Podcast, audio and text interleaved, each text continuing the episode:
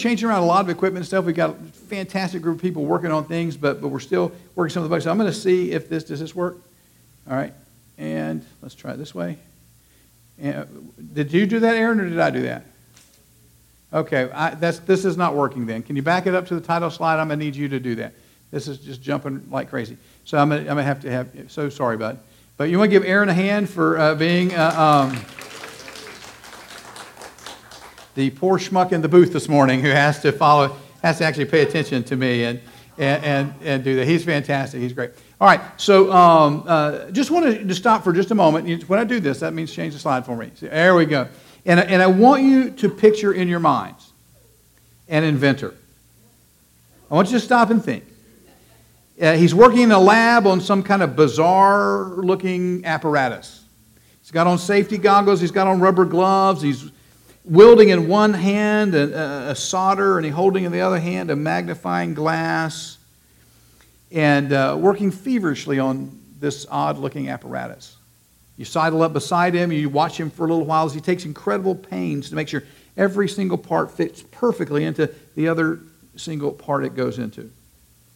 And after a while, you, you point at his project, the one he's been working on, and you ask him, uh, How long have you been working on this? To which he responds absentmindedly, weeks, months, maybe years. I, I can't, can't really remember anymore. You watch him continue working feverishly, and eventually you ask him again, pointing at the device, you say, um, What's it for? And he replies, Nothing. And then he keeps on working. You say, no, no, no, I, don't think you understand. I mean, I mean what, what does it do? To which he says, it doesn't do anything. That's the beauty of it. Every other machine in the world does something. This one, mine, doesn't do anything. And then he gets right back to work. So you tap him on the shoulder again and ask, So why are you building it then? And he replies, I have no idea. But if you don't mind, I really need to get back to work. Now, if that sounds silly to you, the reason is because it is. The thought of someone spending their time making something that does nothing is honestly, when you think about it, kind of silly. Yet, far too often, I fear we actually treat the Bible like that. As if God inspired it to be written to no real purpose at all with no particular idea in mind what was supposed to be done with it. Thankfully, that's not the case. God gave us the Bible very much on purpose to inform us and instruct us, and most importantly, to guide us and direct us in our lives. And with that in mind, then, I want us to return this morning to what I began talking to you about last week as we continue our consideration of the fear of the Lord. And just to get us focused and moving, would you stand with me, please, in honor of the Word of God? And uh, we're going to read together once again Proverbs chapter 1, verse 7. Proverbs chapter 1, verse 7. This is what the Bible says. Together we read The fear of the Lord is the beginning of knowledge, but fools despise wisdom and discipline. Can we do that once again? The fear of the Lord is the beginning of knowledge but fools despise wisdom and discipline. Praise the Lord, this is the word of the Lord, and you may be seated. Now, last week's message was called The Fear of the Lord Defined, and this morning's message I'm calling The Fear of the Lord Applied. Because I want to take some time this morning just to dig in a little bit into what it looks like when we actually begin to apply this concept. What it looks like when someone actually begins to live day by day in the fear of the Lord. Now, it took quite a bit of time last week to, to kind of uh, explain what the Bible means by the phrase the fear of the Lord. And I concluded that in its most basic, most straightforward, most practical sense, to fear the Lord means to, uh, uh, or to walk in the fear of the Lord means to live your life with regard to Him. It means to live your life to choose your words and to make your decisions based on His wants and His will and His purposes and His word. And to do all of that in the full assurance that one day you're going to answer to Him for every thought, every word, and every action. I tried to stress last week that the fear of the Lord has way less to do with what you feel and way more to do with how you live. Which means that God gave you the Bible first and foremost to change the way you live, to move you from living for yourself according to what you want and according to what you think is right to living with and for God according to what He says is right.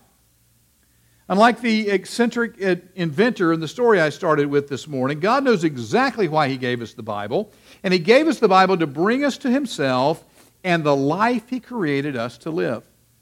A life defined by and grounded in the healthy biblical fear of the Lord. And here's the point I want to get to this morning, I really want to focus on and, and so here it is. Are you ready? The way you think, the things you do, and ultimately the life you live is always fundamentally determined by your view of God. If you're a Christian, the life you live is ultimately determined by your view of God. If you're an atheist, the life you live is ultimately determined by your view of God. If you're a Hindu or a Buddhist or a Muslim or whatever, the life you live is ultimately determined by your view of God. If you do not recognize that God is real, if you don't believe He exists, then you're going to live like you're free to do whatever you want. Because, frankly, in your mind, there's no one there. There's no one there to tell you right from wrong. There's no one there to tell you how things should work. And there's no one there to answer to at the end of it all. If you don't recognize that God is love, if you view Him as harsh and judgmental, hard to please, maybe a God who sort of gets off on punishing sin, then you're likely to live harsh and judgmental yourself. You'll tend to be legalistic and you'll live in a lot of fear. Worried all the time if you're messing up and somehow incurring the wrath of God. If you do not recognize God is holy, if you view him as more or less indulgent, as a God who frankly doesn't really care all that much about sin, then you'll likely excuse everything you do and define everything you want as the blessing of God and the will of God. Because, after all, in your opinion, He basically just wants you to be happy. If you really want to grow in the Lord, and I hope you want to grow in the Lord, if you really want to grow in the Lord, to please Him and honor Him with your life, then you need to learn to scrutinize your own thinking and your own behavior. Because thinking and behavior always follows belief. And belief always, always makes its way back towards your view and posture toward God. Listen, as far as I can figure, there is nothing in the world wrong with abortion unless the God of the Bible is real. Because according to the Bible, people are made in His image. And He takes it seriously if we mistreat them. As far as I can figure, there is nothing wrong with homosexual conduct. Unless the God of the Bible is real. Because according to the Bible, he made the sexes and he made sex to accompany his own purposes. And he declared homosexuality to be a violation of his design and plan. As far as I can tell, there is simply no good reason whatsoever you should have to forgive someone who has hurt you over and over again. Unless the God of the Bible is real. Because according to the Bible, God has commanded you to forgive and connected somehow your forgiveness to your forgiveness of others. As far as I can tell, there's absolutely nothing wrong with taking to the internet to tell it like you think it is about anybody you feel like has done you wrong or everybody you feel like is off in some way. Unless the God of the Bible is real. Because according to the Bible, it's a sin to defame or speak evil of anyone, and especially of another follower of Christ. It is astonishing to me what people can justify in their own lives, including, sadly, Christian people. I can't tell you how many conversations I've had with people over the years where I've sat and listened as they insisted they were right, insisted they were justified, insisted they did nothing wrong in leaving their spouse, sleeping with their girlfriend, bad mouthing their boss, fudging on their taxes, working so much they neglected their family, or playing so much they neglected their church. And it is this incredible, incredible capacity for self justification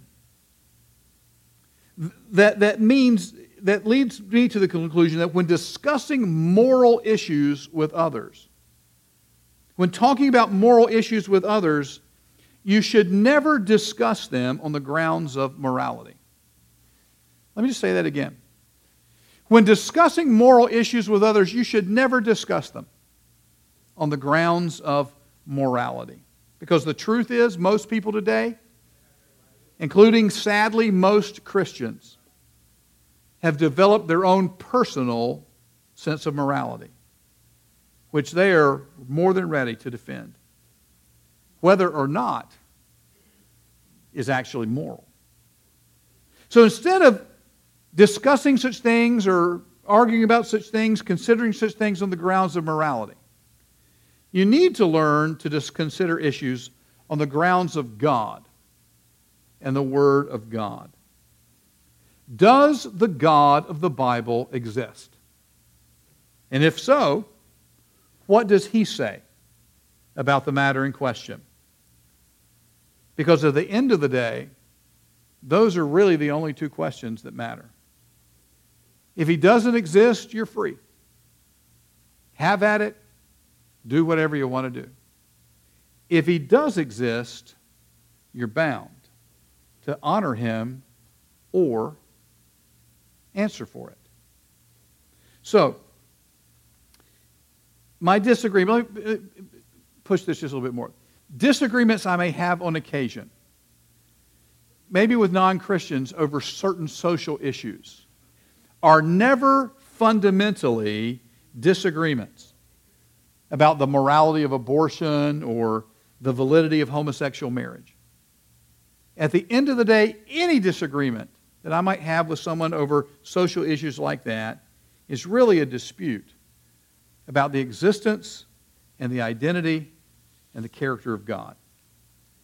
If He's not there, it doesn't matter. But if He is there, it matters very much. By the way, taking this particular approach in discussing social issues and the like with other people allows you the possibility to turn potentially ugly political con- conversations into potentially meaningful witnessing opportunities. Moving the question away from who's right and who's wrong about retributive justice, or who's right or who's wrong about transgender rights, to the questions who is God and what does he say? And that makes for a different discussion altogether. And frankly, a discussion that's eternally worth having. And having said all of that, I need to press into the real point here, which is, is, which is that it's important to take this approach not just with other people, but even more importantly, to take this approach with yourself as well. Because in my experience, many non Christians have no trouble whatsoever justifying things like why it's okay to have an abortion. And many Christians have no trouble whatsoever justifying things Like why it's okay to stop going to church. Why it's okay to sit around complaining about their lives. Why it's okay to write nasty tweets about Megan Rapinoe, Rapinoe on, uh, and, and send them out to the universe. The human capacity for self justification appears to be infinitely infinite. But self justification is the polar opposite. It is the mortal enemy and the proof of the absence of the fear of the Lord. Without which, by the way, according to the Bible, you don't actually know anything. Since the fear of the Lord, according to the Bible, is the beginning of knowledge. In other words, what you think you know in defending your wrong attitudes and your wrong behavior is only proof of everything you don't know. Which is why it's so crucial to move your thinking away with yourself from, do I believe this is right? Do I believe this is okay? To who is God? What does He say? And what does He want? Let me say this very clearly. Listen. The degree to which you are willing to justify wrong, to excuse wrong, to defend something God condemns, the degree to which you are willing to do that is the degree to which you do not fear the Lord. Proverbs 8:13 says, "To fear the Lord is to hate evil." To fear the Lord is to love God, and it is to hate what God hates. To fear the Lord is to hate evil. I hate pride and arrogance, evil behavior, and perverse speech, which means to justify your pride in any way is not to fear the Lord, because God hates pride. To excuse any wrongdoing on your part is not to fear the Lord because God hates evil behavior. And to defend your participation in gossip or slander or defamation, in lying or profanity or coarse joking, whether you say it out loud or post it on Facebook, is not to fear the Lord because God hates corrupt speech. The fear of the Lord is the beginning of knowledge. The fear of the Lord is the beginning of wisdom. To fear the Lord is to hate evil. This is what the Bible teaches. So, my first question this morning is Do you fear the Lord? Because, to be honest, it appears many Christians do not. And in many of those cases, I believe it's because they have false notions about God. I don't think they're trying. I think they have wrong ideas about God. We had people tell them so long that, that you know, God just loves them, He doesn't care about your stuff, that they stop reading the Bible. In, in many cases, it's about false notions about God, notions in which they imagine God's actually okay with their sin. Or notions in which they imagine their sin isn't really sin because they've got a really good explanation for it.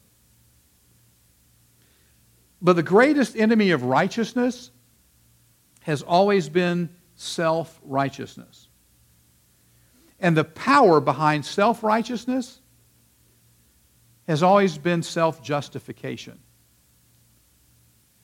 And the answer for self justification has always been the fear of the Lord. The recognition that God is holy. Your, slide behind, everybody. Uh, um, the recognition that God is holy, that His ways are not our ways, and that one day we will stand before Him and be judged according to His ways. It was not by accident that in laying out the Ten Commandments, God made the first two the first two.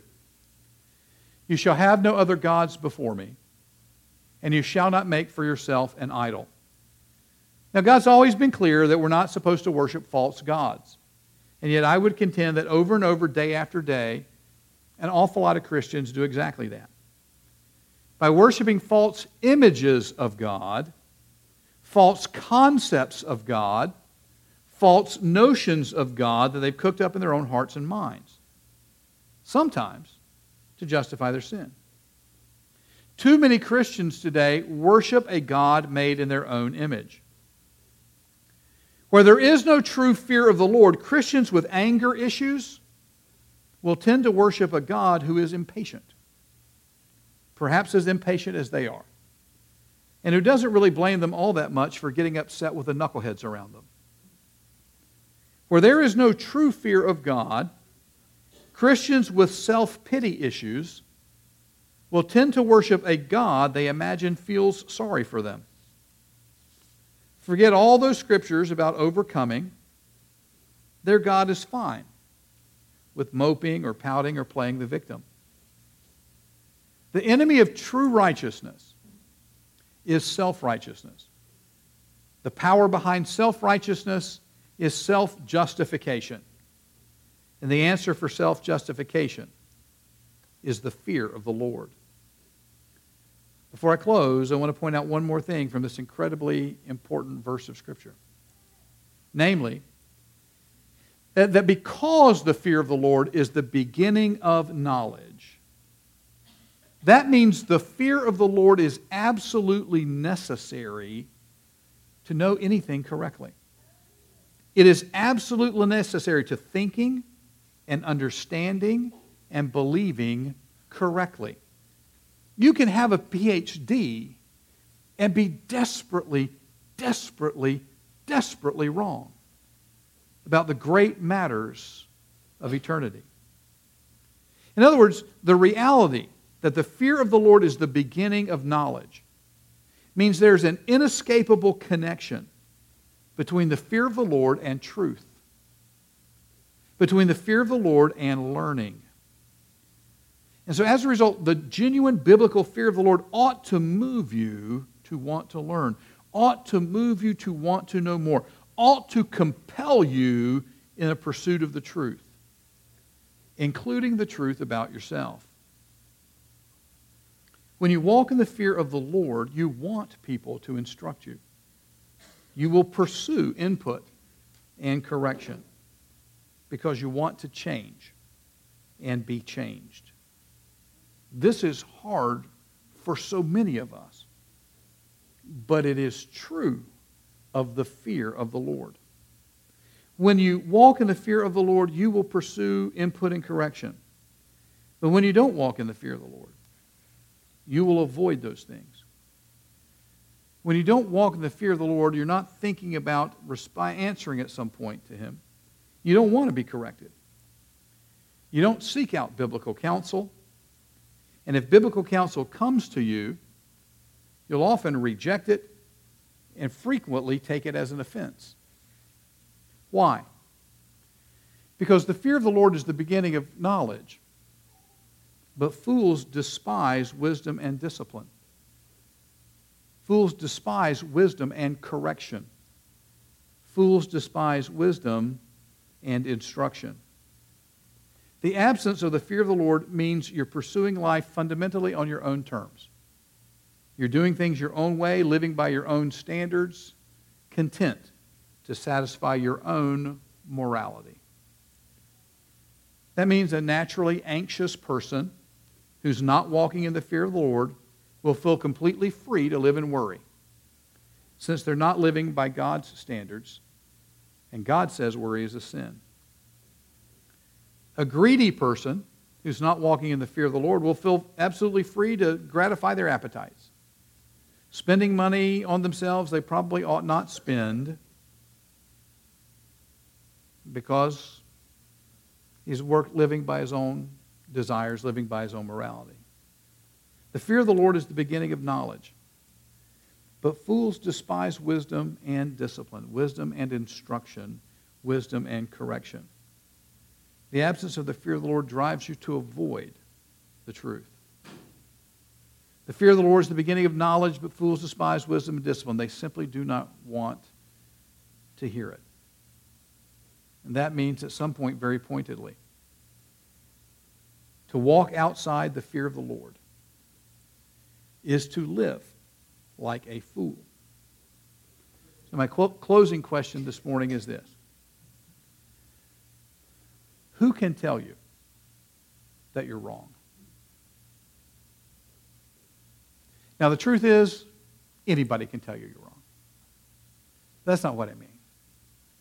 What I really mean is, how many people are there who can tell you you're wrong and you honestly, genuinely, sincerely listen? Because I want to suggest that the number of people from whom you are willing to receive correction is a direct indication of your maturity and your fear of the Lord. The fear of the Lord is the beginning of knowledge. It's the beginning of wisdom, and it's to hate evil. God grant us a healthy, biblical fear of the Lord and make us the people he's created us to be. Let's pray. Father, as always, I thank you for the power and the clarity of your word. Your word that, that, that penetrates and shows us reality, that shows us truth, that shows us who you are and what you're like and what you desire, who we are and what we're like and what you've called us and created us to be. Shows us your great plan for the world, your great plan for your people, and how we might walk in it by grace through faith in Jesus.